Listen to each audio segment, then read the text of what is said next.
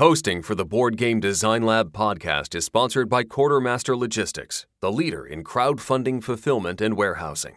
Check them out at qmlogistics.com. Welcome to the Board Game Design Lab podcast. Each week, we want to bring you an insightful interview on a specific topic in board game design to help you design and create games people love. And now, here's your host, Gabe Barrett. What's up, my friends? Welcome to the Board Game Design Lab. Today, we're talking about theme, but more specifically, we're talking about themes that sell. We're talking about the themes that people just can't wait to get their hands on. They hear about the game, they don't know anything about it other than the theme, and they want to play it. And we're talking to a guy that really knows what he's talking about, Mr. Jon Gilmour. Jon, welcome to the show. Hey, thanks for having me. I'm excited to be here today. Yeah, man, I am pumped to talk to you about this because you, are one of those designers. You're in that top one or two percent in my mind of the guys that just know how to make a great game. You, have designed some of my favorite games. Walk the uh, Dead of Winter is one of my favorite games of all time. I can't wait to play some of the other ones. I'm, I'm a backer of Kids on Bikes, and I can't wait to get my hands on that and check out that new RPG coming out. I think March or April time period. But man, just in case people have never heard of you, they don't know who Jon Gilmour is. Maybe they played your games but didn't know you made them. Uh, give me your bio. Who are you? How'd you get into game design? All that good stuff. Well, uh, I got into game design probably about oh man, probably five or six years ago is when I started. I started doing print and play games at first, and then I didn't. I wasn't going to look for publishers, but then when Isaac played Dead of Winter and wanted to co-design it, uh, that kind of led me to working with publishers and you know looking at it as a you know, potential outlet instead of just doing print and play. Um, some of my games are uh, Vault Wars, um, Dead Winter, obviously, and the follow ups to that. Uh, Wasteland Express Delivery Service, Dinosaur Island, uh, Heroes and Tricks, and I'm forgetting something. Uh, News at 11 and Kids on Bikes. Those are kind of my big ones right now. I think this year I just hit my 10th published game. Yeah, which is awesome. So five or six year time period, you've already had ten games signed and published, and you, I, I know you got more on the way too, right? Yeah, I've got I've got another thirty ish in process right now. Wow, that's incredible. various things. Yeah, and so you're saying this just kind of started off as a print and play hobby? Yeah, in fact, I was going to release Dead of Winter as a free print and play game on BGG. Wow. I was probably like a month away from letting it go as a print and play. Yeah, that's incredible, man. And now, are are you doing this full time now? Yep, I've been full time for just about two years. I've been real lucky with Dead of Winter being a big hit. It's kind of given me the freedom to uh, look at doing it as a full time job. I also live in rural Ohio, so the cost of living here is a little bit cheaper, so it allows me a little bit of freedom with that. Yeah, that's really awesome. All right, so talk to me about your design philosophy. Like when you're when you're going into a game you know when you're trying to figure out the theme and how everything's going to come together what is what's your mind doing? What are you what's your thought process? Well um, i describe it uh, because a lot of people will say that they're either theme first designers or mechanic first designers. And i consider myself an experience first designer. Yeah. Which i think is different because i think to get somebody to really have an experience. It's a combination of everything. So that's where I start is I say like what experience do I want the players to have and what can I do to bring that out? My favorite games are the ones where you know the mechanics and the theme and the art and everything is married together really closely. So I personally just always try to start there and think, yeah, how can I make my actions thematic? How can I make my actions impactful? And how can I make it always feel like the players doing the things that I want them to feel like they're supposed to? Yeah, for sure. And I think that comes through in your games really well, just that experience. Because when, when I play Dead of Winter, I really feel like that person next to me is going to stab me in the back and he's going to burn us all to the ground. And you know, like it feels like that kind of post apocalyptic zombie movie thing going on. And so, man, I'm, I'm excited just to kind of get a little bit deeper. And so you listed your games. I want to I want to talk about like where you get ideas from because it seems like you have your finger right to the pulse of pop culture of what's going on and then you turn it into a game because I mean you know pop culture we've got The Walking Dead You, you made Dead of Winter. You've got Mad Max. You made Waste, Wasteland Express Delivery Service. Jurassic Park, Dinosaur Island. Stranger Things, Kids on Bikes. Game of Thrones, and coming out, I think, so I don't think it's out yet, but Path of Light and Shadow. Like, you just seem to have games coming out constantly that are right in tune with what people are watching on Netflix, what people are watching at the movies. And so, like, where do you get your ideas from? Do you did you just watch Stranger Things and go, "Oh, I'm gonna make a game about that"? Like, how does it how does it all come together? So sometimes, uh, absolutely. So it's funny, like some of them, we were working on Dinosaur Island uh, before they announced the new Jurassic Park movies, and we're working on uh, Wasteland Express before they announced the new Mad Max. So like those didn't happen because of those things, but they were inspired by my our, our love of those things existing. Yeah. Because I grew up watching all the Mad Max movies, so even though Fury Road wasn't out yet, the older ones were definitely an influence. And with Dinosaur Island, um, I'd been talking to Brian about uh, working together, and he had just walked by a store that had a sign in the window that said Dinosaur Island, or like some kind of I, I don't even know what it was for. And we had our phone call talking about the various designs that we had in process. And he me about the sign, and he's like, "I don't know what this game is, but I want to make it." Hmm. I was like, "Absolutely! Like, let's make the Jurassic Park board game that nobody else." Did. Yeah.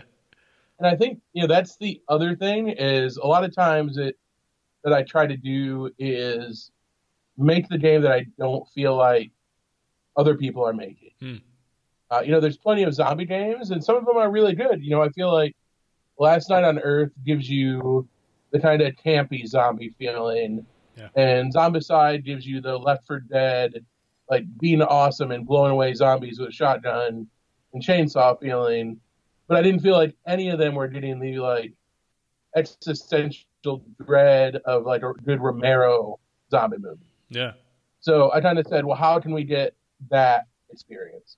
Now, other times it is like with uh, Kids on Bikes, 100% was Stranger Things uh, came out, and uh, Doug posted on Facebook, who wants to work on a Stranger Things board game? And I was like, hey, I'm already working on a Stranger Things board game. What if we do an RPG? Yeah.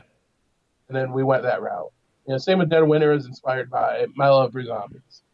Yeah. Now, do you have like this giant notebook of ideas when you have, you know, when you see a, a, hole in the market, so to speak, or you're looking around and looking for a game that you maybe you want to play and doesn't exist? Do you just kind of have a big list of those things? I do, and uh, and I don't know. I, I think I'm just very lucky at like picking what the next thing's going to be, because I think it's it's kind of important to be like the first one. Yeah. Not necessarily the first one to market, but the first one to really do something that feels different with it. Mm-hmm. You know, I feel like we we hit Kickstarter, and then like two weeks later, there's another dinosaur game, and then Mondo announced the Jurassic Park game. Yeah. And I think you know if we had not been that first one with the dinosaur theme park game, it wouldn't have been as successful. So yeah, I do keep I keep in Google Drive. I have a couple different things. I always keep a file of just random mechanics that I don't have a game for yet. Yeah. So I'm like, oh, this is a cool idea. What if I you know did this in a game and I you know I'll slap those in there and then another ones of you know themes or other things. And sometimes we'll just you know like my friends and I will mishear each other and come up with game ideas based on that. We're like, did you just say Torpedo Kitchen? Because that sounds like a really fun game. I don't know anything about it. Yeah.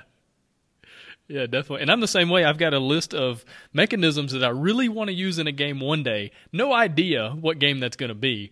And so every now and then I'll get stuck in a design and I'll pull out that, that list and I'll go, okay, here's the stuff I really want to use. Does any of this work? And every now and then yeah. I'll pull something off that list and it works perfectly. Now, have there been any other like books or movies that have really inspired game designs? Even maybe some of the stuff you're working on now that you're like, man, I read this and it just really, it, it said, we need to make a game about it. Anything like that? Man, I, I've been pretty lucky in that I've been able to tackle most of my absolute favorite things. Mm-hmm. I'd really like to do. I'm a huge fan of the uh, the series of books called Saga of the Seven Suns. Okay. And it's like it's essentially Game of Thrones in space, where it's this like sprawling space opera with lots of betrayal and stuff. I think I'd like to do a game like that at some point, but I don't know if I want to do a sprawling space game. Yeah. because I think it's hard to topple the ones that are already so entrenched in the market. But then I played uh, Sidereal Confluence, Trading and Negotiation in the Elysian Quadrant this year, and it just blows away every other sprawling space game. So I guess there's room for it.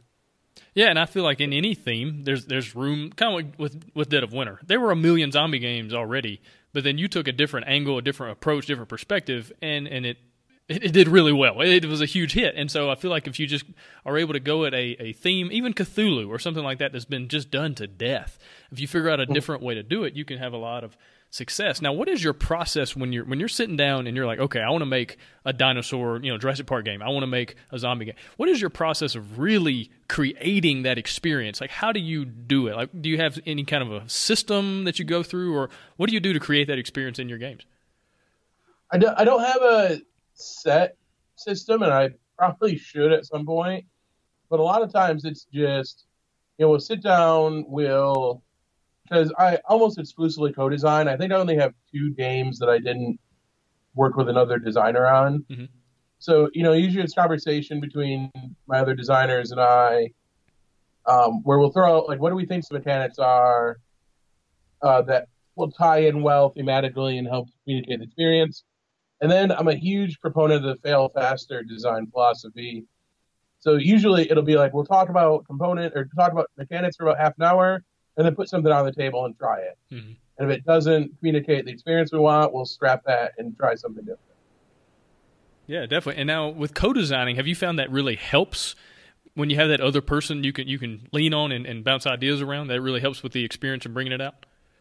I think so. I mean, the the bad part is is that the margins are already not great on board games. So you're making half as much or a third as much on any game. But I think the benefit is that you know, a I like lifting other people up with me with my uh, success, and b I think it's easier to have somebody else to help you know keep me honest. Because if I work in a vacuum like I like people to tell me that my ideas aren't great when they're not great, yeah. and if it's just me, I have a hard time filtering that sometimes. Yeah, definitely. I've talked to other designers that, that work in teams, and they talk about the accountability. Just having that other person across the table to say, "No, that's not a good idea. Let's not do that," and then to be able to work through issues is just a really uh, good bonus to have. And somebody, especially like before you're dealing with a publisher, somebody to say, "Hey, we should probably work on this now. It's been a week." right. Definitely. And so, what does your co-design process look like? Do you do you work with people that are local, or do you have to go on you know work through stuff online? What do you do to, to work with people on games?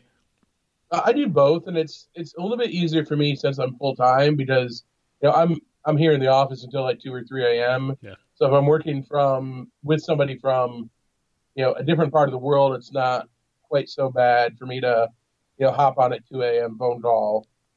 I think remote's a little bit harder because if it's someone that I can sit down with, it's easier for us to like get together, try the game, reiterate things, and then put it back on the table right away. Yeah, I worked with uh, Peter Hayward from uh, Jelly Bean Games this last year, and like he just came down and stayed here for a week, which was you know awesome because it was you know a full week of us, you know, just trying stuff, reiterating it, put it back on the table over and over again. Yeah. So I think in person tends to work better it also tends to mean that it's easier for them to motivate me on it because we'll just meet up and then I have a you know pretty strict due date to get things done by. Yeah. Now, what is your process of keeping track of all these things? You said you got like 30 games in process right now. You're working with co-designers, and so like, how in the world do you keep all this all this figured out where it doesn't just become chaos? Uh, it it becomes chaos. I'm not. I wish I was better at project management yeah, I try to keep a pretty organized Google Drive so I can hop from project to project pretty easy. But a, a lot of it, especially once things get to a publisher, it's whoever's yelling the most that day gets the attention. Yeah. Um, unfortunately, but my my five year goal is to cut back some once and once I feel like things are a little bit more stable and I don't have to just throw like six games out a year to try to make sure that one does well. You know, I hope to be able to slow down a little bit, and that portion will become easier. Gotcha. So you're still in that stage of just grinding right now and just trying to get as much done as you can. Yeah, uh, you know, I it's the the self-employed thing. Like, I still work seventy hours a week. I just get to decide what seventy hours I work. yeah, right. it's not uh, it's not an e- it's still not easy because I'm still spending a ton of hours at the office every week. Yeah, but definitely. It, you know, it's fun and it's worthwhile. Right, and I, th- I think that's something that a lot of people who say I want to be a full time game designer, I want to work full time in the industry. They they I feel like they come into it like rose colored glasses and they think it's just going to be playing games all day and it's it's work. And so I tell yeah. you what, talk to me a little bit about that, like what you ran into when you went full time a couple years ago. When you ran into this is my job. Like, what were some of the things that like surprised you or you weren't expecting? Um, I think you know I tried to go into it. the The thing that scared me the most when I talked with my uh, you know, wife and friends about going full time was that when I went into the computer industry, which is kind of what I did previously, like I didn't enjoy using a computer as a hobby anymore. Yeah. Because it's what I did all day. So I was very much worried that I wouldn't love the hobby that I was in love with once I started doing it as a job. Um, so that was definitely the scariest thing. But I went into it knowing that to get Dead of Winter out and a couple of my other earlier games, um, I was still working like 60 to 70 hours a week at a factory and then putting the extra time into game design. Yeah. So I knew that once I pivoted and went full time game design, I was still going to have to put that many hours into it or close to it, but just focusing on pushing through and trying to get things done and I also knew I, I had the benefit of when I went full time, like I had a success like Dead of Winter, and then I had a success like Vault Wars, and both are successful, but they're two entirely different things. Mm-hmm. You know, whereas you know Vault War went through, you know, Vault Wars was a twenty five dollar game and went through like two five thousand copy printings, which is super successful in the industry. Mm-hmm. It's not enough to do like one or two of those games a year and be sustainable. Yeah. Like to do the smaller games, I have to do, you know, a bunch of those every year. And in fact, like for the most part, I try not to do too many smaller games anymore just because financially they're not as viable as big box games. Yeah, and I think that's something that you know designers that want to go full time really need to be aware of and think through that. You know, if you if you sell ten thousand ten dollar games, that's awesome but you're not making hardly anything off of that as opposed to selling yeah. a few thousand eighty dollar games. You know, and just thinking through how how the business of things works. Yeah, definitely. You know, I've learned a lot more over the last few years, especially talking to people, other people in the industry. Like Kevin Wilson's going to be a ton of great advice about you know how he manages his game design business and things like that. So you know, I think I always try to you know keep in mind that I'm I'm not the smartest person in the room ever, and I don't like to be. So like learning from the other people that do this is super important. Yeah, for sure. Now, any of that advice that you'd like to pass along to somebody listening right now? The big thing, you know, Kevin Wilson's a different, a completely different experience than mine, um, because you know he started at Fantasy Flight, and then when he left Fantasy Flight, like he already had a decent level of success. He always demands a decent upfront um, advance, so that even if the game doesn't do well, like he can make sure that every year he's making what he needs to survive in advances. Right. If the game does mm-hmm. well, then that's great. That's just extra money at that point. I tend to, at this point, I've always like passed on advances to try to get more on the back end because I you know hope that the game's super successful, but I think you know what he said has really made me rethink that. Yeah, no, that makes a whole lot of sense. And Kevin Wilson, if anybody's not familiar, if I'm not mistaken, he did Descent, right? Yeah. Yeah, Descent and a whole bunch of other games. And so one thing that really helped him was he was already somebody when he went kind of off on his own, right? And so you you I don't want to call you a nobody, but you were no, you were an unknown going into this. No, I, I'm still I'm still a very small fish in this industry. Yeah. And so what advice would you give somebody who's just I mean, who's a nobody, who's unknown? Somebody like me, somebody who's like who has no published games yet, who's working, you know, grinding trying to get something done, wanting to maybe turn this into something one day. What would you what would you say to somebody like that? I think the most important thing is to treat it like a business yeah. and go into it like that. When you are dealing with publishers, you know, treat them like you would, you know, a business contract, a business contract, business contact. Sorry, uh, that you know you'd be dealing with at any other job. Don't just show up to a convention with your prototype and say, "Hey, I want you to play this," because at a convention, that's when they're making money. Like they're working right then. You yeah. wouldn't just go up to a business and do that. You know, email ahead of time and you know make contacts in the industry and you know I hate I hate to say leverage those contact contacts because that just sounds so corporate and awful, but you know making making friends in the industry helps because it just makes it easier to meet other people. Yeah, definitely. And just, I mean, this is how the world works. I mean, every job I've ever gotten was because I knew somebody. And every job of anybody I know, it's because they knew somebody. And that's just the way the world works is you build relationships and then good things happen out of that. And like you said, this is a business, this is an industry. And so treat it as such. And so let me ask you, kind of staying on that track of the business, you know, you mentioned that you're married, but you also mentioned that you hang out at the office till two or three o'clock in the morning.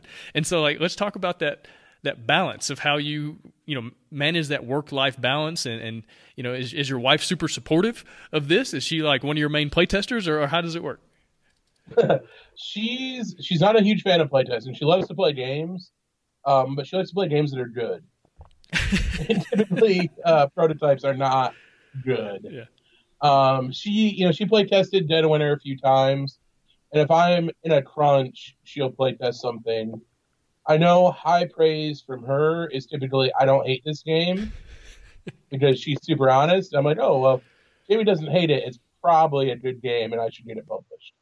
I'm super lucky to have a very understanding family. You know, one that lets me go to conventions because like last year I went to 15 conventions mm. trying to support this. I'm going to cut back a little bit this year, but that's a lot of time away from your family. Yeah and you know spend a lot of time in my office. I try to, I do try to always keep weekends for my family, which means more work during the week, um, and I think that's a good you know part of the balance. Yeah, definitely. So pr- just protecting that time whenever you can. Yeah. Yeah. Now, it, one one of the biggest questions I get from from listeners, from people around on the internet, and they say, I don't know how to prioritize my game design time. I just never have time during the week. I never can seem to get things done. And so let's back up before you were full time and you were working a normal job and doing the game design thing. How were you making time? Like how did you process that? How did you, you know, create some kind of system or whatever during the week to make sure game design happened?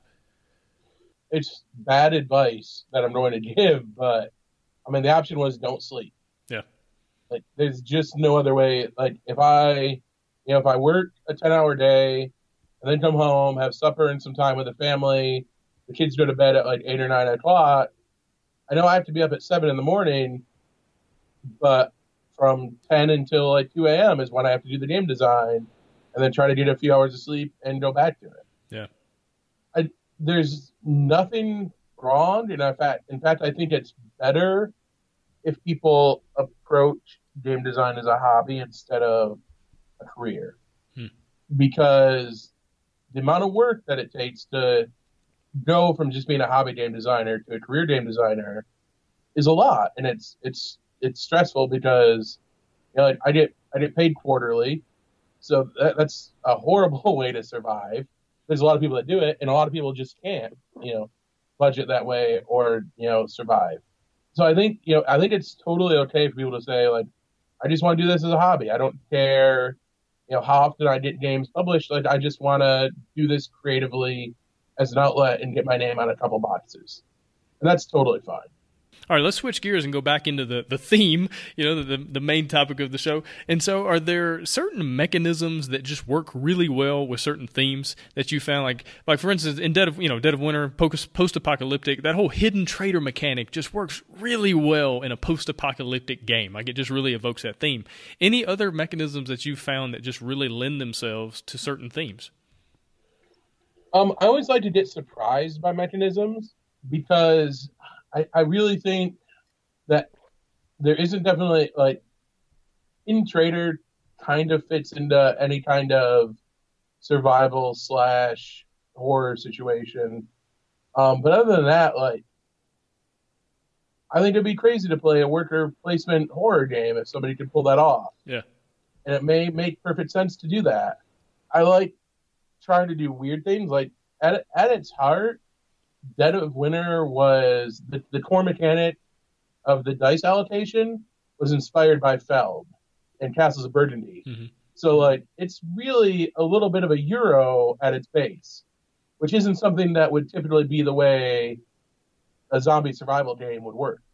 So I think it's it's always cool, and I always feel very delighted when I play a game that surprises me with its mechanics.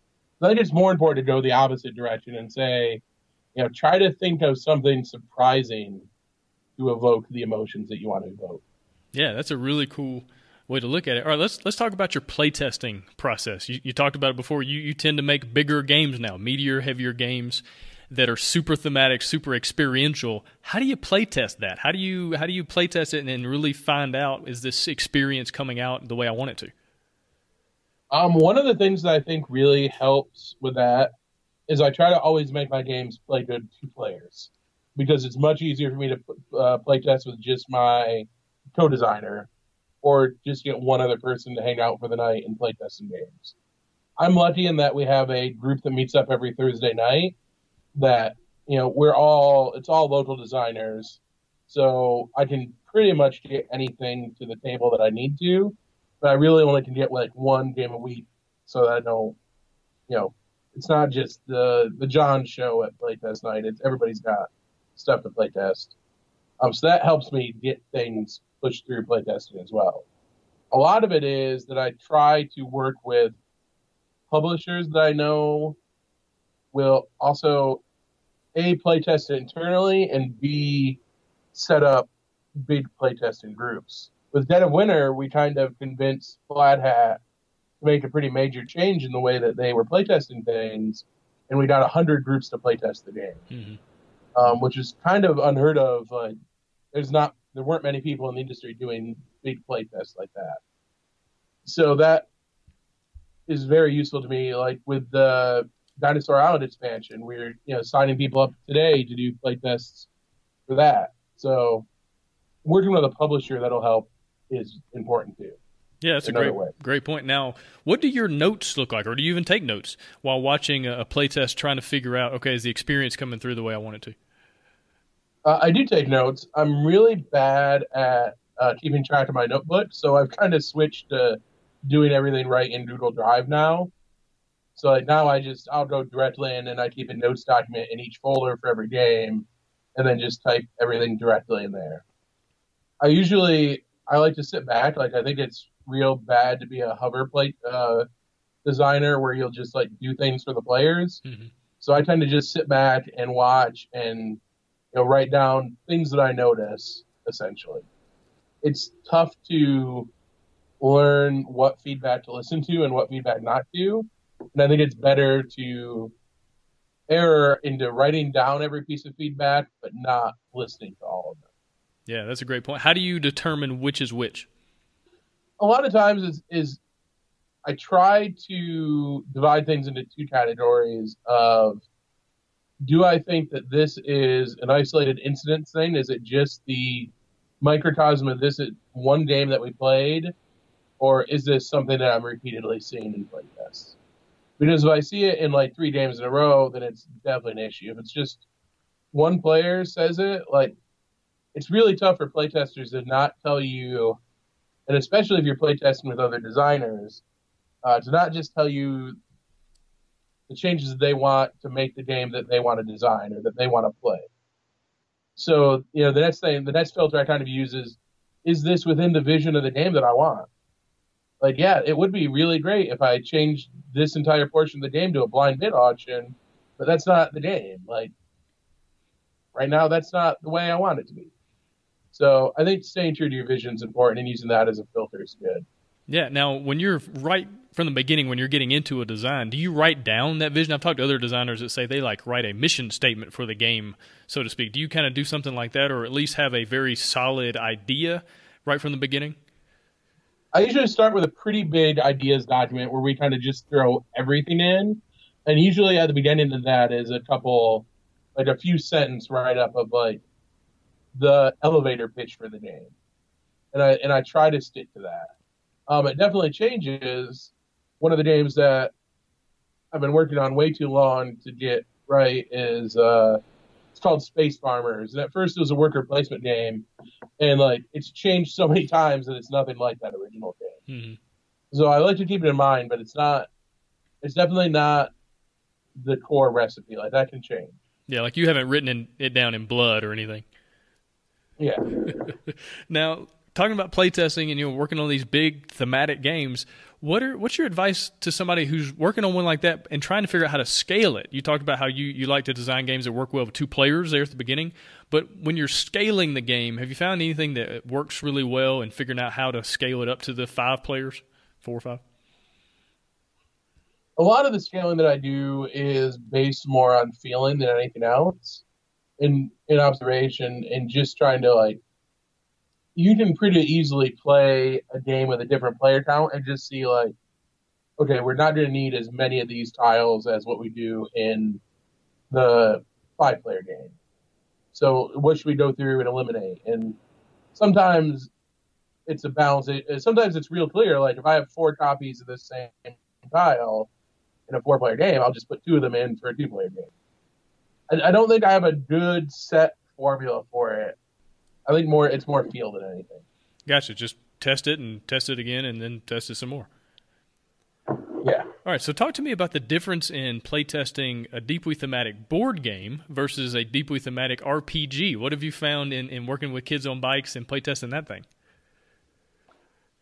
Kids on bikes is definitely a lot harder to play test. Hmm. Um, it was the first RPG I ever really designed. Um, I'd messed around with a few in high school, but it was all just like essentially just reskinning existing garbage. Right. It's a, a super entirely different beast because you're not just talking about like a two hour play session. You're talking about like a four hour PlayStation session. The best thing that we did is we would try to play test it at conventions. Because it's easy for us to like send out a message to friends, be like, "Hey, do you want to meet up one night after the convention closes and sit through and play a four-hour session?" We also leveraged Metatopia uh, really well to focus test very specific parts of it because Metatopia kind of breaks everything down to two-hour sessions. So we'd say, okay, well, we're just going to test character and town creation and not actually play the game. Um, we're just going to kind of do the setup portion of it. Or, okay, we're going to do pre created characters, pre generated scenario, and we're just going to hop into playing this very short thing. So if you have something that's really big and sprawling, like there's nothing wrong with just play testing very specific parts of it. Yeah, that's a great point. And did you also like run through a long campaign where you just had the same people coming back over and over and over again and running hours and hours and hours of campaign. We're lucky because it's not like super built for campaign play. You can play that way, but it, there's not because it's kind of modeled after movies and TV shows like Stranger Things and Goonies. Like, there's not a lot of character development in those kind of movies. Like Stranger Things, like nobody really levels up in between seasons Yeah.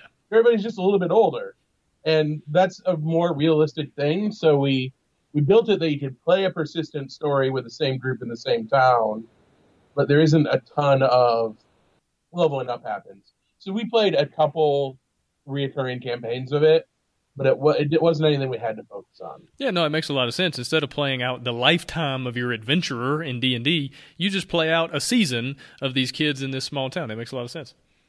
Yeah, yeah, and if you meet up again, I mean, there's no reason it can't be the same kids the next summer.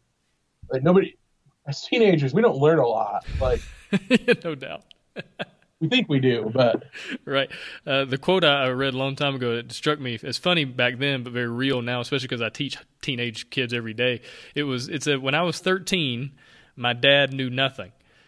When I turned 20, he knew everything. It's amazing how much he learned in seven years. yeah yeah, definitely. I would not want to play kids on bikes to the point of my kids becoming adults because it would just be depressing. Absolutely. All right, so you've got so many games going on. You got so many games that have come out or in the process of coming out. How do you know when a game is done? How do you know when that theme is done, the experience is ready to go? When when do you just say, "Okay, check it check it off the list. Let's move on to the next thing." I don't ever think my games are done, um, and I'm really bad at that. I try to. The big qualifier is how many changes am I making per iteration? Like if I'm doing like ten, if I'm doing like five to ten play tests and not making anything between like besides like little balance changes, then I think that's close enough. Like when I go into bigger play testing, that that all the balance stuff will get figured out easily because I'll have more data to pull on it. Um, if I'm making like huge changes in between play tests, it's not even close to ready and sometimes it'll come down to like I'm stuck on direction for this game. It could go in like one of two different ways, and I just need to find a publisher to figure out which direction they want to take it. Because hmm. like I could be at a point where this game could be medium weight or it could be a heavy game, and I don't know which one of those is better for it. Yeah, definitely. And on the opposite side of that, how do you know when to shelf a game? When to just step back and go, okay, I'm stuck. I'm not getting anywhere. Let's let's work on something else for a while. The minute I feel frustrated and stuck on a game, it goes on the shelf. Yeah. If I if I play test it and I sit there and I'm like, I don't know what to do with this game next, shelve it. Pick it back up six to eight months later. You'll be a better designer by that point. Yeah, definitely. And I guess that's also the the good thing about having 20 or 30 games in process. There's there's always something to go to. It's not like you're just working on one thing. You've got a lot of options, right?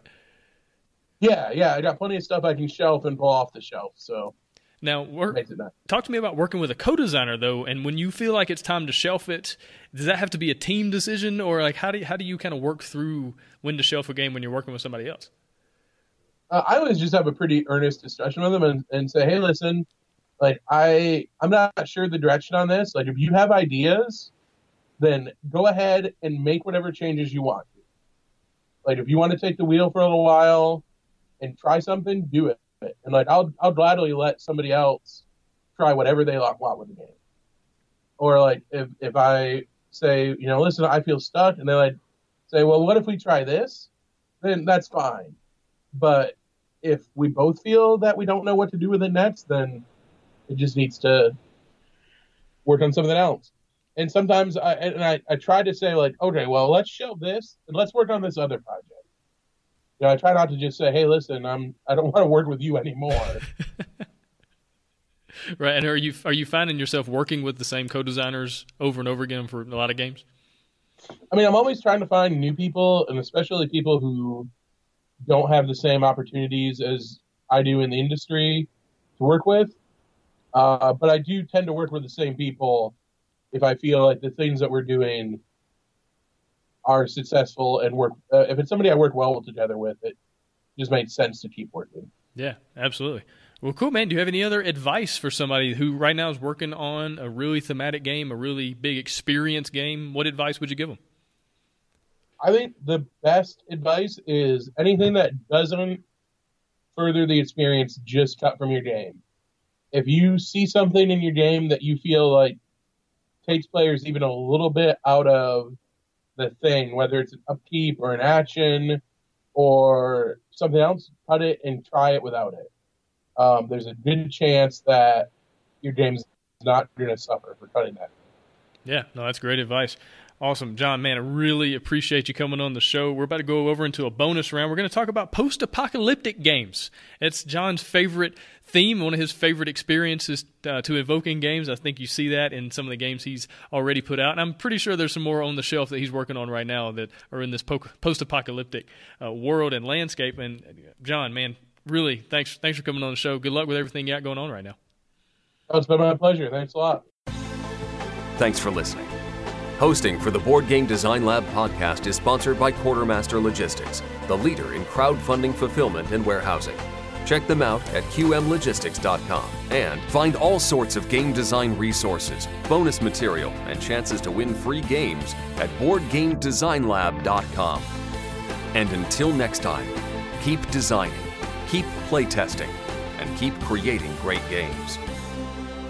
Did I mention keep playtesting?